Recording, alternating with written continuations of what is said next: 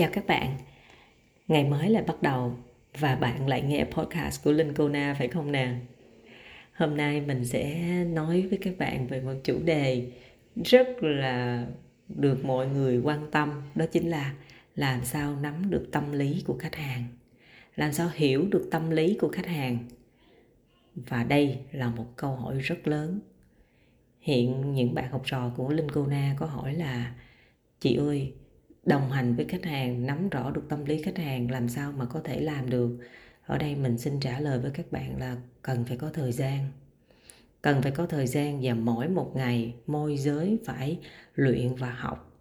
Vậy thì luyện và học cái gì? Hãy đi từ những điều đơn giản nhất. Mình đang nói là đơn giản nhất, gần gũi nhất và thiết yếu nhất. Có bao giờ mà bạn đi ngoài đường, bạn tự đặt ra câu hỏi là không biết từ ở nhà mình đi đến một cái nơi nào nổi tiếng ở trong khu vực của bạn đang sống, đi bằng đường nào?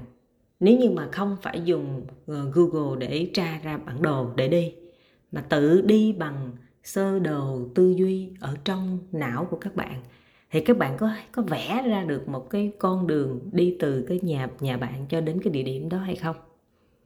Bạn có tự đặt ra những cái câu hỏi đơn giản như vậy hay không?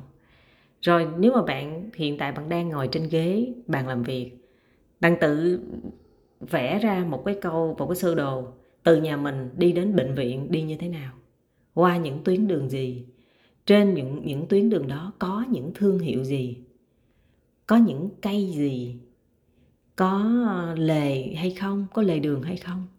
Đây là những câu hỏi rất đơn giản nha. Nhưng mà khi mà mình hỏi ra rồi, mình đặt ra rồi và mình không trả lời được, mình quay lại mình mới tự đặt ra bản thân mình, nói wow, sao mà những cái điều bình thường như vậy mà mình không chú ý, mà mình đi tìm cái gì, làm sao để nắm bắt được tâm lý khách hàng. Đó cũng là một trong những cái vấn đề mà ai cũng đi một cái câu hỏi mà đi tìm câu trả lời thì nó không có câu trả lời nào mà nó chính xác được vô câu đó hết, mà nó phải đi từ những cái chi tiết rất nhỏ.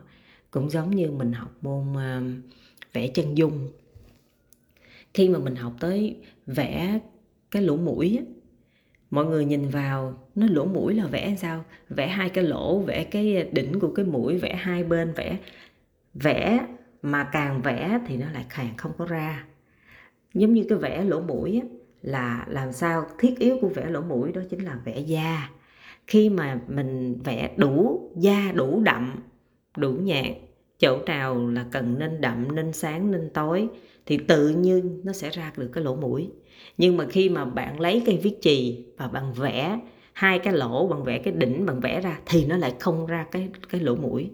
Đó, thì cũng quay lại giống như cái việc là làm sao để nắm được, để hiểu được tâm lý của khách hàng.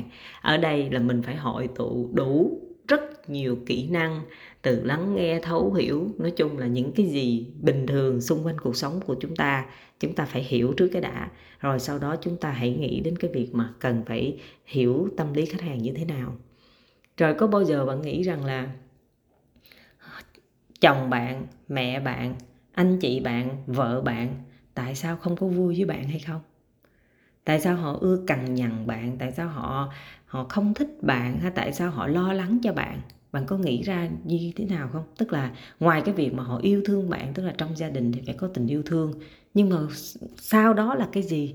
Đó là trách nhiệm, là nghĩa vụ, là những gì mà bản thân mình thể hiện ra. Mình có thể hiện ra hết chưa? Đủ chưa? Để cho người ta thấy rằng là không nên quá lo cho bạn, mà nên hãy đặt niềm tin vào bạn, bởi vì bạn có năng lực, bạn có ý chí, bạn có quyết tâm để bạn chinh phục. Và kể cả giống như ngày hôm nay bạn đi chợ, bạn có biết ngày hôm nay bạn đi chợ hay bạn ăn cái món gì đó, nấu như thế nào, nấu ra sao, rồi đồ ăn, thức uống, giá cả như thế nào. Những cái cuộc sống của mình rất là đơn giản như vậy, nếu mà mình không có chú ý tới thì mình sẽ không có hội đủ được những cái kiến thức căn bản, cơ bản để mình dùng nó trong việc giao tiếp với khách hàng. Tại vì nắm bắt được tâm lý của khách hàng, đó là một cái khối lượng kiến thức rất lớn. Và cái khối lượng kiến thức này làm sao phải đủ lượng thì bạn mới có thể dùng và bạn mới nói chuyện được với khách hàng. Để nếu như mà bạn chỉ biết về một lĩnh vực A mà bạn gặp một người khách hàng nói về lĩnh vực D, bạn không biết gì về lĩnh vực D, thì bạn ngồi đó bạn im lặng. Mà bạn im lặng thì bạn làm gì có một cái câu, có một cái cách gì đó để có thể thu hút khách hàng biết đến bạn. Tại sao bây giờ nhiều người môi giới người ta ngồi vậy? Có những người ta có ngoại hình thì người ta nhìn vào người ta tỏa sáng, ta biết cách ăn nói thì người ta sẽ có cái cách để kết nối được. Còn bây giờ cái gì mình cũng dở, ăn nói mình cũng không có nói được một cách hay, hay là biết cách giao tiếp, rồi kiến thức cũng hạn hẹp, vậy thì thua rồi, làm sao mà làm được. Bạn thấy chưa?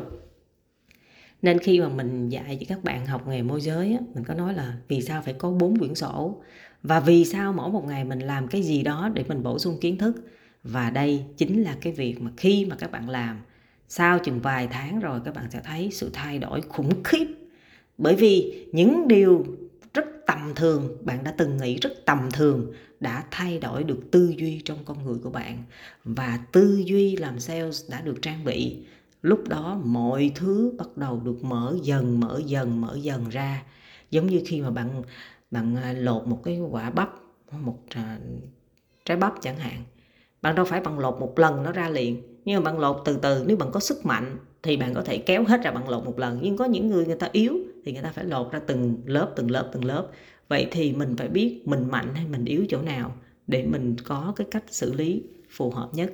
Bởi vì không ai có cách xử lý giống nhau cả. Không ai có điểm mạnh, điểm yếu hoàn toàn giống nhau cả.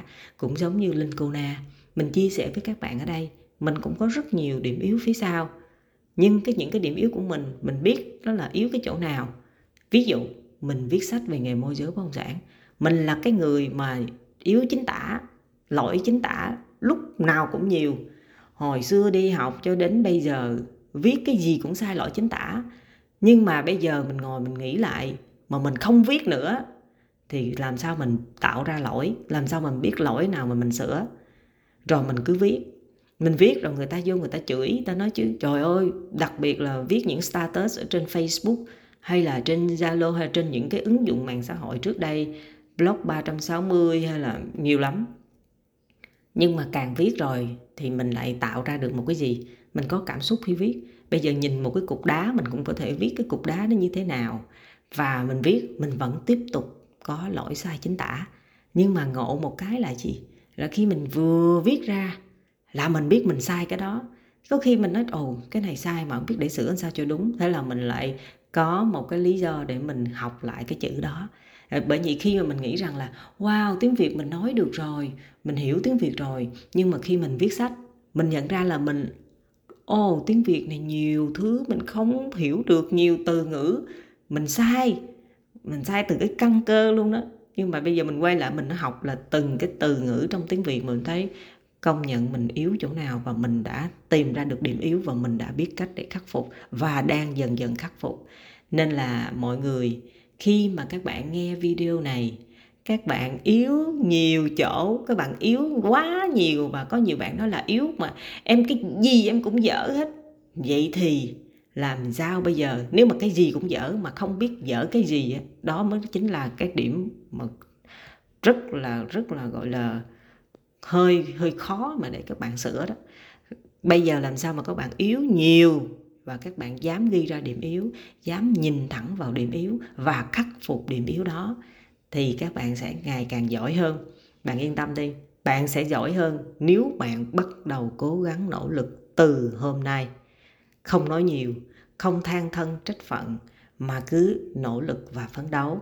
Thì từ cái trong con người của mình đã có cái nỗ lực phấn đấu rồi, mình đã hiểu được những cái kiến thức xung quanh mình rồi. Rồi khi đó các bạn sẽ tạo cho bạn một cái nền tảng về kiến thức.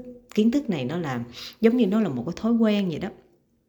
Và khi mà bạn có cái thói quen này mà bạn làm môi giới bất động sản nữa, thì chính thói quen này giúp cho bạn thấu hiểu được dự án bất động sản nhanh nhạy hơn, dễ dàng hơn, kết nối tư duy của bạn tốt hơn. Và từ đó bạn thấm vào trong người bạn rồi, bạn sẽ có cái cách để bạn tư vấn khách hàng và bạn thấu hiểu khách hàng theo những cách có chiều sâu hơn nữa. Vậy thì mấu chốt của vấn đề là câu hỏi ngày hôm nay, làm sao có thể nắm bắt và hiểu tâm lý của khách hàng lại đi từ những điều rất nhỏ nhặt xung quanh bạn. Hãy làm thử những gì mình nói trong podcast này và hy vọng sẽ giúp được bạn điều gì đó. Chúc bạn có một ngày mới thật nhiều hạnh phúc và bình an. Chào các bạn.